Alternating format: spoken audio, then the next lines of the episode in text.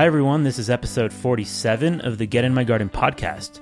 I'm Aaron Moskowitz, and this week I had the great pleasure of visiting with Kim Martin of Growing Opportunities Inc., a hydroponic farm focused on tomatoes located in Alcalde, New Mexico, about 30 minutes north of Santa Fe. Their business has been in operation for 20 years as a hydroponic greenhouse, and they are now one of the largest in northern New Mexico. Kim gives us an overview of how their facilities are set up and monitored with specialized equipment, how pollination happens, what types of hydroponic growing systems they have succeeded using, and some of the beneficial microbes they use. Then they share some examples of the learning curve they've experienced along the way and how they monitor their plants for issues. In the second half, we discuss the new wave of hemp growers and how they are changing the farming economy in New Mexico. I will continue to add short videos of my visit with Kim Martin at Growing Opportunities Inc., of their greenhouses, their systems, and my visit. You can see these on my Instagram page at Get In My Garden. If you've benefited from the information and guests I've featured, you can visit the website getinmygarden.com and sign up for my new email list, which will soon include favorite articles I've shared with my close friends, research and information I feel you would enjoy learning about that fits with the mission of the podcast, which is to inspire and connect people who are focused on making conscious decisions about how to live their lives in a healthy and meaningful way based on the knowledge given to us by previous generations who were so in tune with the earth, and also by the bright minds in the science and technology fields that inspire our future. The website is a work in progress, but it will soon be easy to navigate. Plus, I'll offer awesome freebies via my email list. Feel free to reach out to me via Instagram direct message or on the website. Let me know what you're personally working on and about any feedback or questions you have. We started here in Alcalde in 1999. We are a hydroponic greenhouse operation. We produce a little over 100,000 pounds or more of tomatoes every year. Beefsteaks, we do heirlooms, and we do cherry tomatoes, as well as English cucumbers, and we play around with basil and lettuce for the farmers markets. And we do this year round. So you have how many greenhouses? We technically have four, although the last two that we acquired, um, we do not have a partition in between, so they're in effect um, one huge, tremendous greenhouse at the farmers market, are you kind of the lone hydroponics grower? Yes, sir. Yes. We used to have some competition um, that got into the hydroponics arena, I would say a decade ago in Taos, but he only did it seasonally. And uh, to the best of my knowledge, he's not in operation anymore and hasn't been for probably the last five years. Interesting. And so, as far as I know, we're the only ones wow. around. There's been a lot of trial and error, and I think we've committed every mistake possible. Is that right? Along what are, the way. What are some examples? Because some people probably who are listening, they are thinking about farming opportunities, and some of them may end up with a either hydroponic or aquaponic setup. Sure. Okay. Well, uh, I can give you a perfect example. Um, our plants utilize acid as one of the, the, nutrients. It's a pH corrector, and it helps the, the nutrients get absorbed more into the plants. Uh, well, it, that's regulated. However, if your system gets out of whack, you can interject too much and you can literally fry the plants. My husband and I went to a business meeting 15 years ago. We were gone approximately two hours. We came back. The plants had gotten fried, they had gotten almost straight acid to them. And so we ended up having to take out one whole row, a good portion of uh, a couple of the other rows, and uh, replant. Then, with the plants that we were able to salvage, we had to do some extensive reparation work on them. Oh, um, oh, wow. cut off all the, the dead material and yeah uh, another example is when the gas was cut off years ago from by the state mm-hmm. um, it affected us because we use natural gas to, to heat our facilities so and during the winter, do you have yes, like sir. a frozen? everything greenhouse? was fro- would have gotten frozen had we not gotten um, some pellet stoves really quickly at Lowe's, and then my husband stayed up all night long feeding him. We had only two facilities in operation at that time, and we were able to salvage one, fortunately. They ended up having to reimburse us for the second facility because those, those were brand new plants, and we weren't able to maintain a, a, temperature that was conducive for their continued existence, so we had to replant. But oh my god. Um, that wasn't a mistake we made. Yeah. Nonetheless. wow. And so, um, how do you? There's a lot of nutrients involved with hydroponics, right? Oh yeah. So, yeah do you have who's involved with figuring out exactly when to put nutrients in and what you're putting in? Well, that's Steve, uh, my husband. Uh, however, um, any one of us can actually do it because he's uh, created a, a, a system in place where um, it's written down and we really essentially all, all just have to follow directions in terms of the proportions Mhm. mixed for any given situation. Um, the nutrient requirements change as the plants progress in age, you know. Uh, they don't require near as much when they're babies as opposed to full grown adults who've been in production, you know, for seven months. So he um, has it all down, fine tuned, and has it a, a program written in place, and so any of us can do it. Gotcha. Yeah. And how is your system set up? Because I saw some of your filtration and you've got all these different kind of outbuildings that are all connected back into your greenhouse, right? So what are the you're using Dutch buckets in there? Yes, yes, the Bato bucket system. And then we have we have um, we use Link Four and we use uh, the iGrow system to regulate the computers for the, the, the watering, the length of watering, amount of watering, and the temperature, humidity.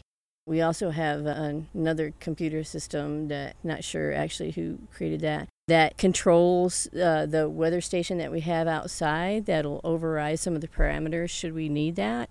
Wow. We do have a, a backup generator so that in, in the event of power outages, we also we have a, a packing house. We have multiple storage facilities. We have an RO system and a holding tank for that, and a water filtration system in place. Do most hydroponic growers use reverse osmosis? I don't think so. Not to the best of my knowledge, they don't. We just wanted something consistent, something that could regulate the bicarb issues that we have mm-hmm. periodically, and also something that our uh, nutrient system wouldn't be affected with um, as much because of the consistency. Mm-hmm. Because we do do periodic tissue analysis just to make sure that everything's in sync and the plants are getting the optimum amount of nutritional requirements fulfilled that they need to. Mm-hmm. So we've created a, as much of a stable system as we can, Very cool. in essence. That's duty. that. Yeah, she's uh, actually pest control. Oh, smart. I guess every greenhouse really does need a cat. Uh, well, outside they do. Inside, uh, that would not be conforming to GAP standards. But for outside purposes, yes. She is a, a great form of pest control for us. As well as, um, you'll notice that we have gravel barriers Uh huh. uh, around our facilities. That also will uh, cut down on insect I see. issues. Yeah. So how is that set up? Do you? It's like a few. Is it a couple feet of Uh-huh. gravel? hmm And then yeah, like what's three underneath? feet of gravel. We have actually a layer of plastic underneath, I guess, for weed purposes. Mhm. But we, we do weed. It's, we will still occasionally crop up, and we weed on a regular, ongoing basis. And are Yeah. there the nutrients that you're putting in? They're all OMRI certified, right? That's kind oh of. yeah, of yeah, course, and then- But do the plants that are in hydroponic greenhouses? Is there a microbial situation that's happening there too? Aquaponics is highly focused on the aquatic food web, so Sure, yes. In certain situations, yes. I mean, 'cause we use what we term beneficials for pest management and for disease management. And uh, some of that is incorporating things such as mycostop. hmm It's a mycorrhizal fungi. oh, I see. that you incorporate in the water. So I guess in that respect, um, it, it helps prevent some diseases, it might strengthen the plant a lot too. mold and, and other mold issues. Or but yeah, we incorporate a lot of type of beneficial treatments t- from getting things like Encarsia formosa to target whiteflies. Oh yeah. They're beneficial wasps that will pierce the whitefly egg and interject their larvae inside the, the egg. If you have a whitefly problem, you can order those things, right? Yes. And then you let them out, and then what happens? How long does it take to notice? The only way you can tell is that they're they're working is you'll turn a leaf over and you'll see the whitefly eggs and they'll have little dark spots like they're dead eggs. And that's the only way you can tell that they're there and they're they're present unless you look under a microscope. But you do see a, a vast reduction in the amount of whiteflies Mm-hmm. and of course uh, a vast reduction in the amount of honeydew. There's lots of different problems that can happen, lots of different insects too. How do you know Mhm. What the problem is? Do you are you constantly monitoring it with like a loop or something? Oh, every day we, we look at our plants. Um, they're handled every single day. And my husband has become quite the expert at identifying diseases right off the bat. Uh huh. The one thing with a hydroponic system, and especially uh, a greenhouse situation where your plants are going to be in production for uh, 10 months out of the year on average, is that if you get a disease, if you don't uh, remove those plants, you're going to af- affect all the other plants eventually mm-hmm. because it's it's a system that's you know we don't recycle our water. We're not actually true hydroponics in that manner. For disease purposes, we do actually flush it out. But along that line, you know, the whole row can be affected. So he's become an expert and we had somehow got a tomato hornworm in one of the facilities a couple years ago, and Steve spotted the identification of the eaten leaves right away. It was immediate. Uh, there was only one plant affected actually, and he was he would not rest until he located that worm and disposed of it accordingly. And you've got some big greenhouses, so mm-hmm. you're just constantly walking down and looking at each plant. Well, like I said, they're handled every single day, whether it's picking and packing, or whether it's deleafing, or cluster pruning, or making sure there's uh, maintaining one growth head. We take out all extraneous growth, so every single day they're they're handled in some respect. We also have decided to hand pollinate, so we do that twice a day. And so every every plant is actually looked at. Once you know what you're looking for, you can spot things pretty quickly. Wow. Yeah. And so if you don't hand pollinate, what are your options? Bees. Okay. And we did use bees for years and years and years. We got hives specifically uh, for greenhouse situations. There's been a change in the in the quality of the hives, and they've become more and more aggressive. It seems interesting, especially for our needs. We have augmented their pollen at times supplemented their food, you know, to try to keep them from being aggressive. For us, it hasn't been as successful as hand pollinating. Maybe they're upset that they only get tomatoes and they want something more. we give them cucumbers too. Okay. yeah, I don't know what the situation is. It we did notice a, a discernible difference of about five years ago. They're a type of bumblebee, so they're not really uh, aggressive. They've never actually bitten anyone. We, we we give tours all the time, but they would just hammer tremendously on the flowers themselves. You know, interesting. And it got to the point where we said enough is enough. We'll just hand pollinate. Guess what? A leaf blower works tremendously well in terms of hand pollinating. Oh, cool. Yeah, so just going up and down the aisles with a leaf blower twice a day works just as effectively. Uh huh. And it's a one time purchase.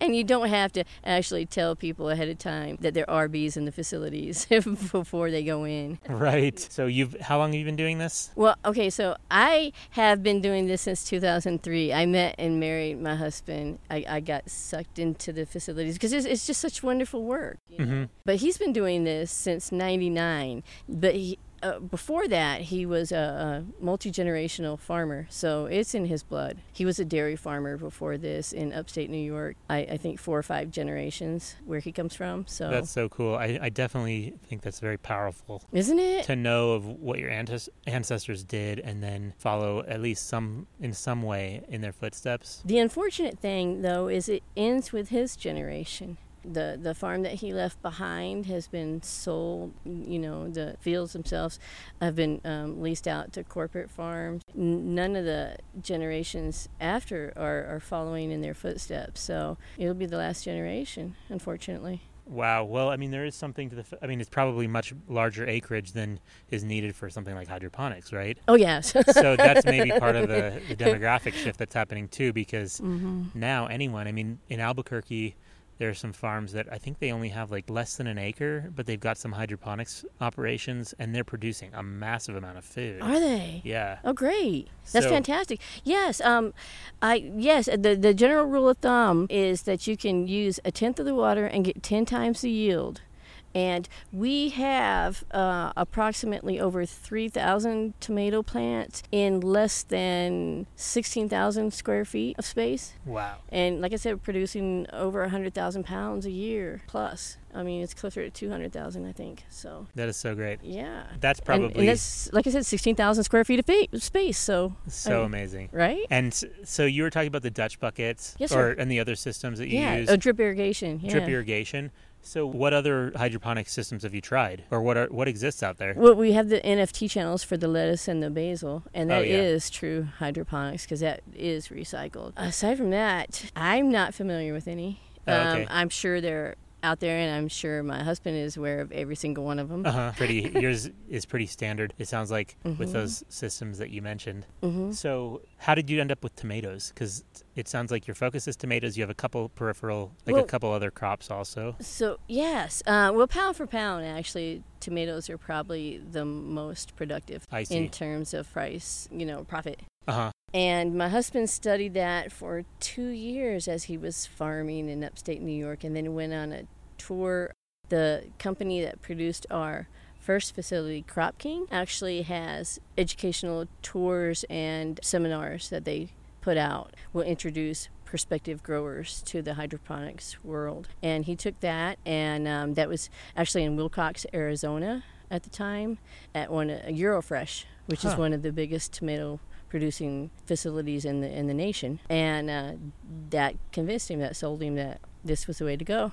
Besides that, he hated cows because he, he was getting tired of getting kicked, so he wanted to do something different. Well, but he wanted good. to I stay in the same field. And then he found out that in northern New Mexico, that was an opportunity. Yes, he had lived here uh, previously because his stepfather was stationed up at Los Alamos, I and see. he went to college here for a brief time before returning back to the family farm, and decided that in terms of hydroponics and greenhouses, that the light wasn't sufficient in New York. That you'd have to definitely incorporate supplemental lighting, Mhm. and he knew that New Mexico, from being here during his college days, was prolific in the amount of sun, so it was a no-brainer. Yeah. Do you think that New Mexico has a future? I mean, obviously, farming has always been a part of our culture here, but Mhm. it takes certain initiative and uh, business mentality too to make it work. Do you think that with all the sunlight here, that we have a future uh, Most contributing to the national produce market? Most definitely. Yes, sir. Yes, we do. Not only the amount of sunlight, but the the temperatures that we have. You know, we, we can start our produce, what, like a month or two before um, anyone up north can. We are lacking in water. However, the ingenuity of the acequia system has overcome some of those challenges, you know. Mhm. um, for hundreds of years. You know, we, we produced fruit in this region. So, yeah, I, I think why not? Definitely. That's awesome. I wonder what other crops will be popular here. I think it's only limited by our ingenuity. I know of farmers that are now producing in Corrales ginger and, oh, what is that other herb? Turmeric? Yes, The- turmeric. The, rhizomes. yes. And are they using hydroponics? Um, no, they're not, but Oh, they're still, you know, farming something that hasn't Right. been conventionally farmed here. Yeah, it You sounds know, like maybe like a hoop house sort of thing. Lots of mushroom farmers Oh, yeah. coming, you know, cropping up. People are delving into other forms of fruit that they haven't. You I know, bet figs would be great Right? because that's a high dollar crop. I wouldn't doubt someone's trying that. But in the interim, hemp Uh-huh. is actually becoming really highly desirable. Mm-hmm. You know, as as a new crop for most of the farmers. We ourselves have gotten uh, obtained a hemp license Uh huh. and have 30 to 50 plants, new start, new clones.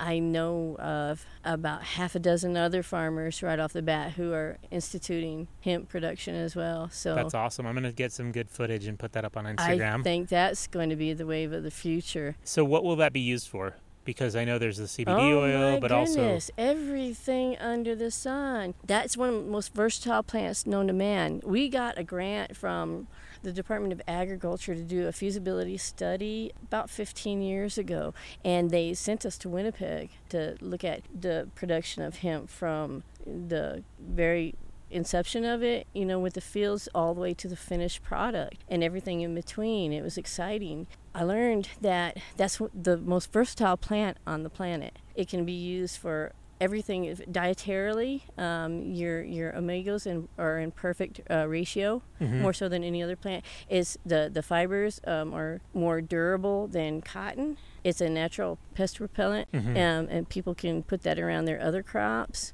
Um, the we used to actually um, during the war commission people to farmers to grow it. As a matter of fact, I think um, it was made mandatory during either World War One or two to grow it for um, its its its um, property regarding uh, rope. You know, Oh, yeah. and and because of the durability of the fiber. Well, so I mean, I also know that it's a bioaccumulator and it's good for restoring soil conditions. Yes. So yes. I mean, I wonder if people are going to be growing it in greenhouses, they're using it for a specific purpose, like maybe the oil or the Everyone seeds, I know, yeah, I think uh, well, a lot of the money is going to be in the flour and the oil, and like I said, dietarily, they're, they're using it medically as Mhm. well. Now, because I know the THC content is a lot significantly lower, but there's still some in there. So there's some properties that, in conjunction with the the CBD content, therapeutically and medically. But everyone I know that's already obtained a license, they're going to be growing it in fields. Okay. And we're not sure actually if we're going to do it inside and outside or how we're going to do it. We just thought, well, we'll check it out too. That's great. Sounds like I mean, if you focus on the flower and the really high dollar parts of the plant, it'd be make it would make a lot of sense in the greenhouse. But otherwise, it sounds like like for rope and oil, maybe you need a bigger field, huh? Well, every yes, yes. Um, although you know what, once you get the oil, all the biomass that's left over can be converted into fibrous usage. And do you Um, do that with your other plants? No. So what happens like when you yank They're a plant? composted. Oh, okay, compost. Yeah. yeah. Chickens don't like tomato plants because we've actually tried to donate our plants when we once we've removed them from the facilities.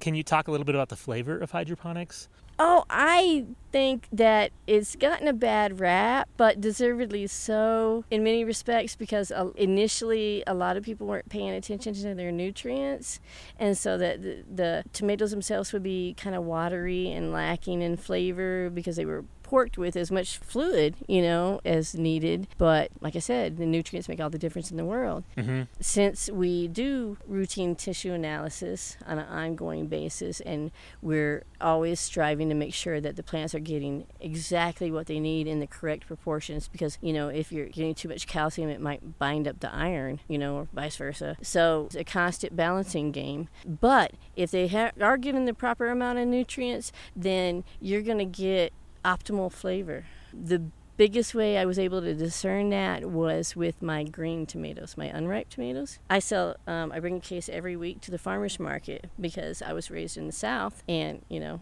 fried green tomatoes is a no brainer for me. A lot of people would say that the tomatoes they got in the store didn't have any flavor. I and I tell them, well, they were usually typically gassed, you know, and they were picked unripe. However, my green tomatoes have a lot of flavor, you know, a significant amount of flavor. They're great. I was able to determine it's what you feed them. It's exactly what what they get in is what they're going to give out. Mm-hmm. And since we give them everything they want in the perfect proportions, you're going to get that flavor. Do they? Well, I guess someone starting out, it's gonna. There's a learning curve involved. So how does? How long did it take for you to figure out what components to put in? We're still learning. Um, initially, there is what you what you would want to do is you would want to achieve a, a water sample that you know consistent water sample that you're going to be using to to feed your plants, and then go off of that and supplement that. Whatever that's lacking is what you add in, and that's what we did, and that's why we have the RO system and the the filter. You know, we have multi five micron filters as well, and a UV light. Is because we want the water to be as stable and consistent as possible. Have you ever had problems with algae? Um, only on the top of the buckets if you don't put a covering on top. Mm-hmm. But we found that putting a cover on, on top to protect the perlite, which is what we use as a media to hold the root systems in place, prevents uh, algae for the most part. Makes sense. Yeah. And what's your experience like at the market? You've been doing that for a long time, wholesale and the farmers market. Yes, sir. Yeah. And then, like I said, 95% of my business is wholesale. I do our deliveries, but we also do farmers markets. We, we do, at this moment, three. We do one year round, the Santa Fe Farmers Market, and I love it. I It's the experience mostly, not for the financial part of it, uh, or is it? no, the financial part is great. Because it is retail. It's retail, and 10 months out of the year, I'm the only one down there with tomatoes. So that's not anything insignificant by no small stretch. But like I said, 95% of our business is wholesale. Mm-hmm. I've always I was involved in the farmers market selling. Also, I sold plants, and I loved just connecting with people because once you find the customers that love what you're doing, they're customers for life. They thank you for being there, for producing stuff so that they can buy it to eat it. There's nothing more gratifying than actually getting someone to thank you for doing the work that you do. That's awesome. Yeah. Isn't it? I agree. I think that's a good way to fuel the rest of what you're doing. Oh, it does. It's so inspiring. It does, and it makes getting up early in the morning uh, bearable. I'm not a morning person. Totally. well, I'll- what advice would you offer people who are interested in going to the farmers market? What are you waiting for? Just go ahead and apply. I do know that there's a moratorium on value added products at the Santa Fe market. Right. However, you know that that's just one market. There's uh, you can attend a market every day of the week if you're so inclined, even within our small community. There's nothing more gratifying than actually having the fruit of your labor being appreciated and being bought and enjoyed by others. So, what are you waiting for? Do it. Great message. Well, thank you. Is there anything else you want to tell people? Um, it, it's been a pleasure actually meeting you, Aaron. Thank you so much for My pl- inviting yeah, me on your pleasure. show. Thank you. Thanks for sharing your information. And I will put up all these short videos on Instagram so people can kind of put an image in their mind of what you're doing. Well, fantastic. All right. Thank you so much. Thank you. Thanks for listening. If you like the show and want to see pictures of my adventures and announcements about upcoming interviews, follow on Instagram at Get in My Garden and subscribe to the podcast wherever you listen from. If you've benefited from the show, the information and the guests I've featured, you can visit my website, getinmygarden.com, and sign up for my new email list. As I mentioned, I will soon be able to offer some awesome freebies and supplemental content via this list, and it will include favorite articles I've shared with my close friends, research and information I feel you would enjoy learning about that fits with the mission of the podcast, which is to inspire and connect people who are focused on making conscious decisions about how to live their lives in a healthy and meaningful way based on the knowledge given to us by previous generations who were so in tune with the earth, and also by the bright minds in the science and technology fields that inspire our future. I hope the Get in My Garden podcast has inspired you to continue your learning, to continue your holistic hobbies, your projects and businesses related to natural farming, hydro and aquaponics, bees, fungi, soil and the soil food web, microbes, plants, and however you are involved in entertaining yourself in a way that benefits the earth and our future. Stay tuned over the next few weeks as new episodes are planned with a backyard urban homesteader, a mushroom educator and entrepreneur, and also a brilliant engineer who has created a modified soil and aquaponics system that withstands extreme temperatures in his desert environment.